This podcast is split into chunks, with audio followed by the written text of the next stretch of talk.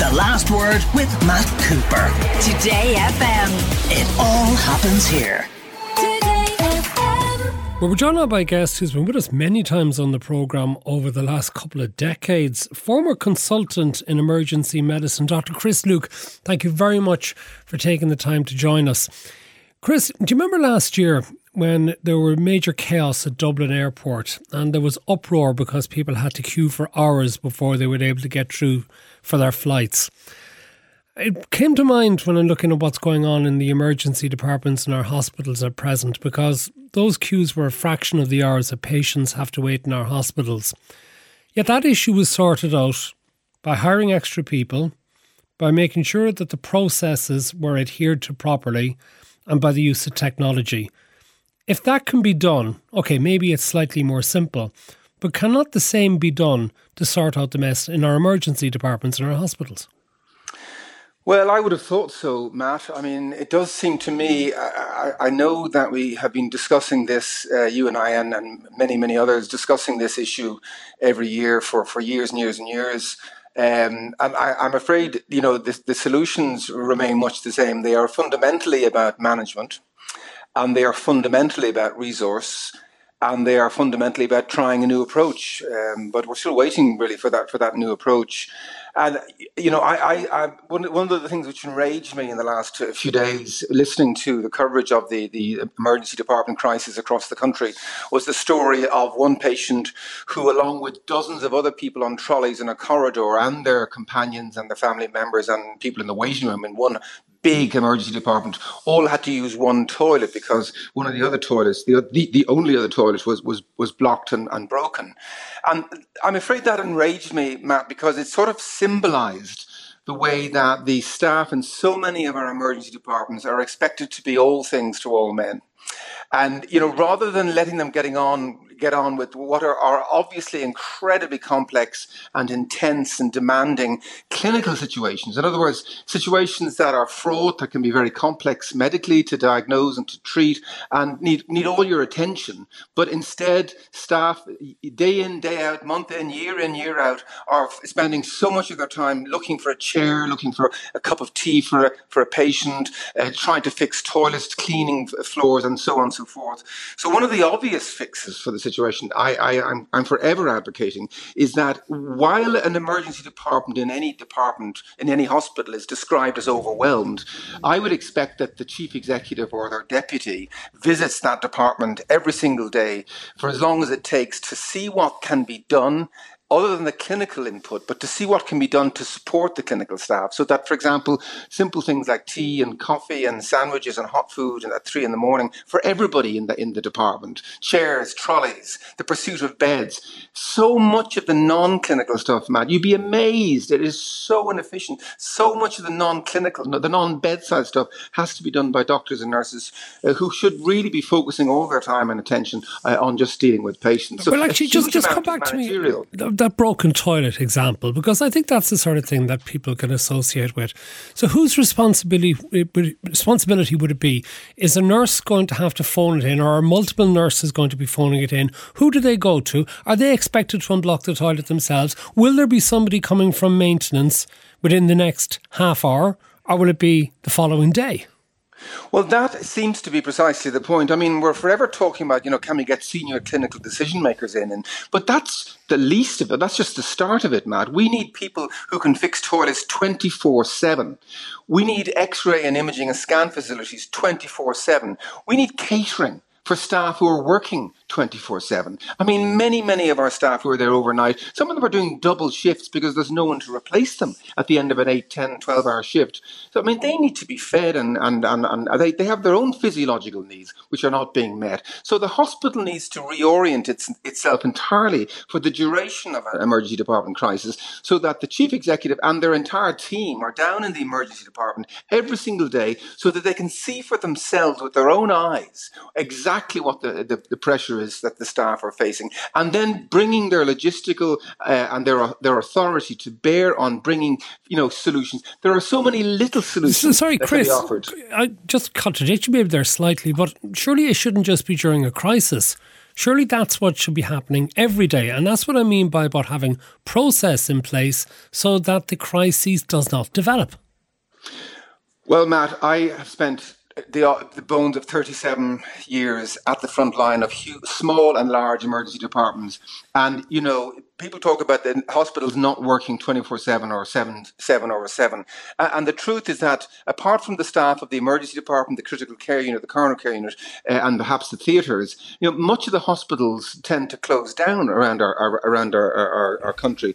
And as far as I'm concerned, what we need is, you know, uh, you know, 24 7 coverage by people in authority. And I'm not talking about the director of nursing or the night bed manager. I'm talking about people who can actually open up extra resources, who can you know, open the pharmacy, who can, uh, uh, you know, endorse or authorize, you know, expensive tests or imaging that, that are occasionally required to be done, authorize, you know, bed procurement in the middle of a really hectic weekend, and so on and so on. So it's not just the senior you know clinicians that need to be in at night and at weekends.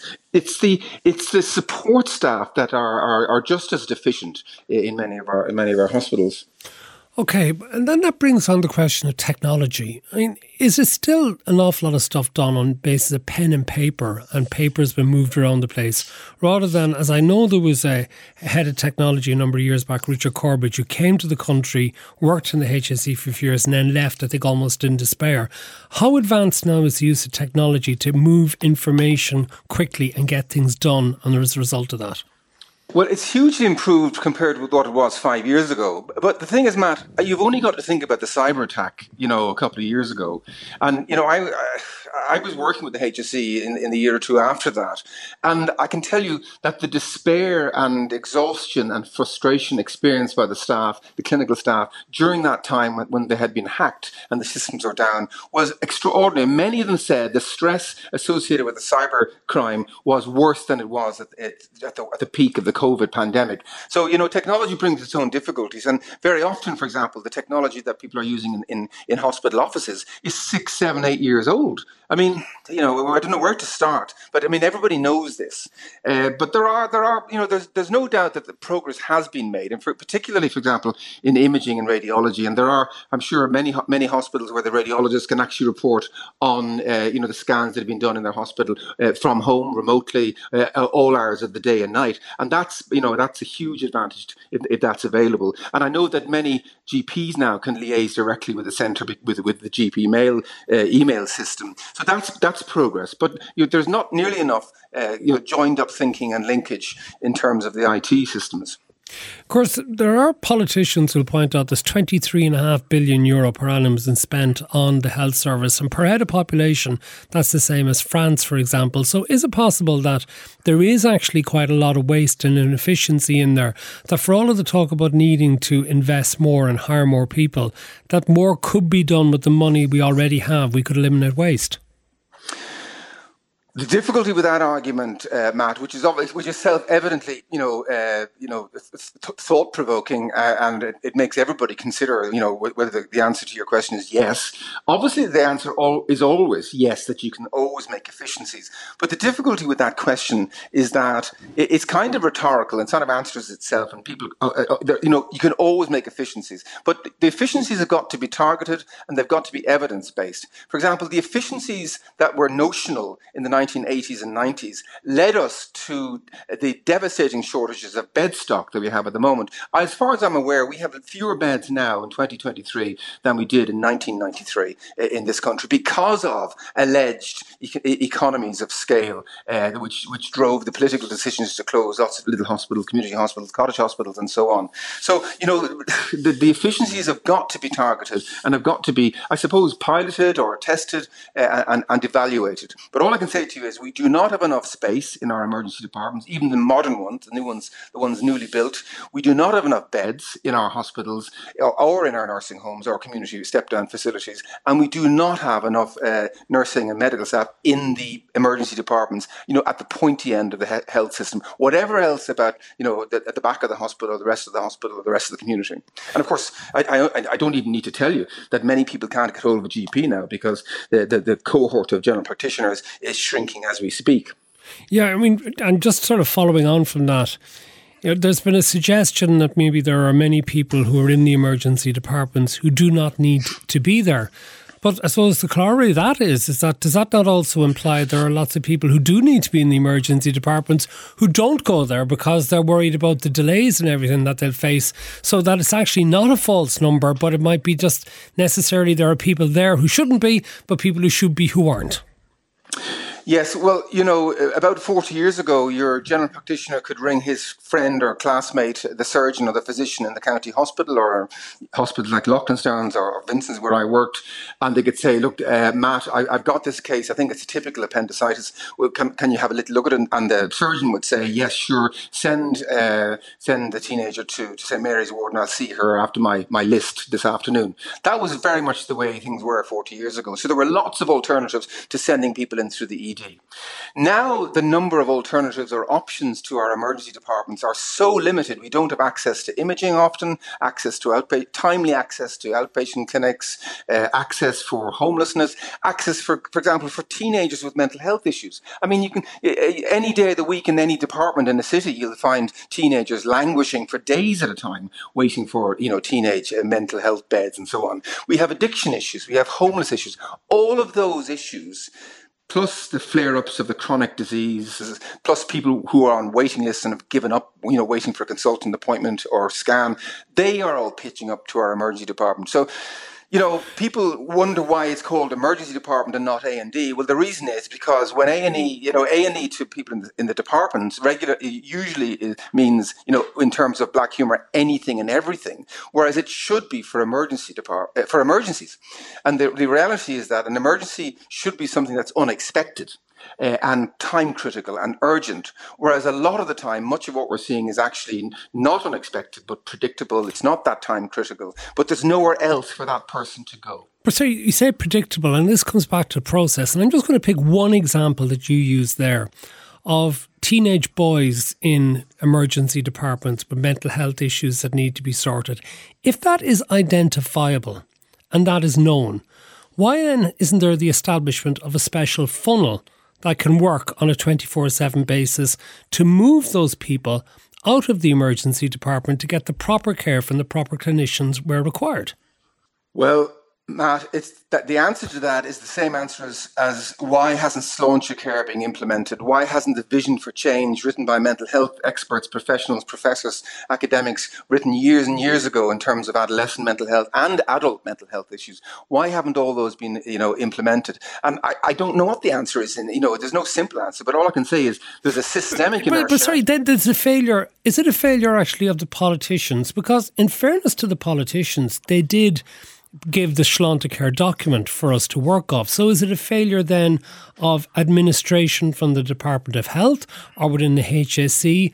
Is there inertia? Does, does do we have to have absolute crises such as the sudden emergence of COVID three years ago to kickstart people into action on things?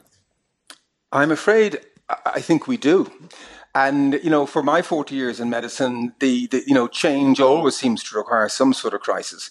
Now, Matt, before your before your your, your listeners all collectively take to the drink, let me let me point a couple of things out.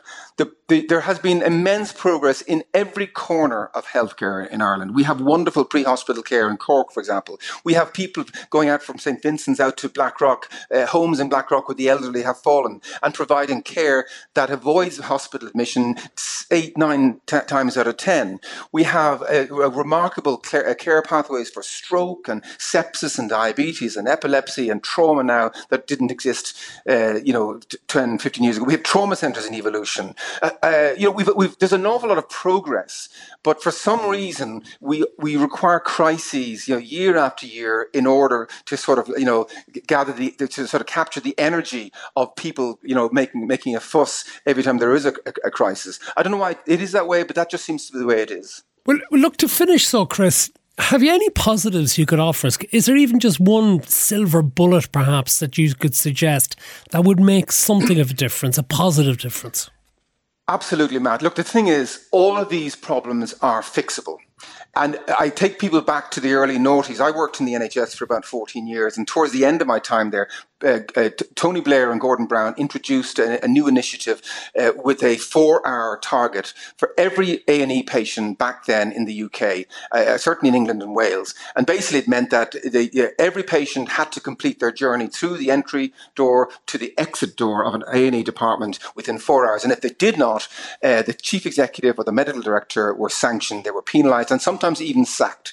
in addition to that, Blair and Brown, you know, infused a, a lot of resources and money into the system to appoint new practitioner nurses and new consultants, and it made a huge difference. And for about ten years or thereabouts, uh, A and E patients did traverse through A and E departments within about four years, and in about ninety percent of cases. So there is a solution, but as always, it requires political leadership and resources. Well, actually, just sorry, I, I don't want to finish on a negative note, but would that not also suggest you'd need an awful lot of management and union buy-in that people would actually be held to be responsible and would suffer the consequences of any failures because my fear would be that nobody would be held responsible and even if you did find somebody responsible all sorts of excuses would be made to ensure that they weren't punished for their shortcomings well, all I can say, Matt, is that in in practice, the extra resources that are the extra nurses and and, and doctors made a huge difference, and that they uh, politically there was enough will there to actually genuinely sanction and penalise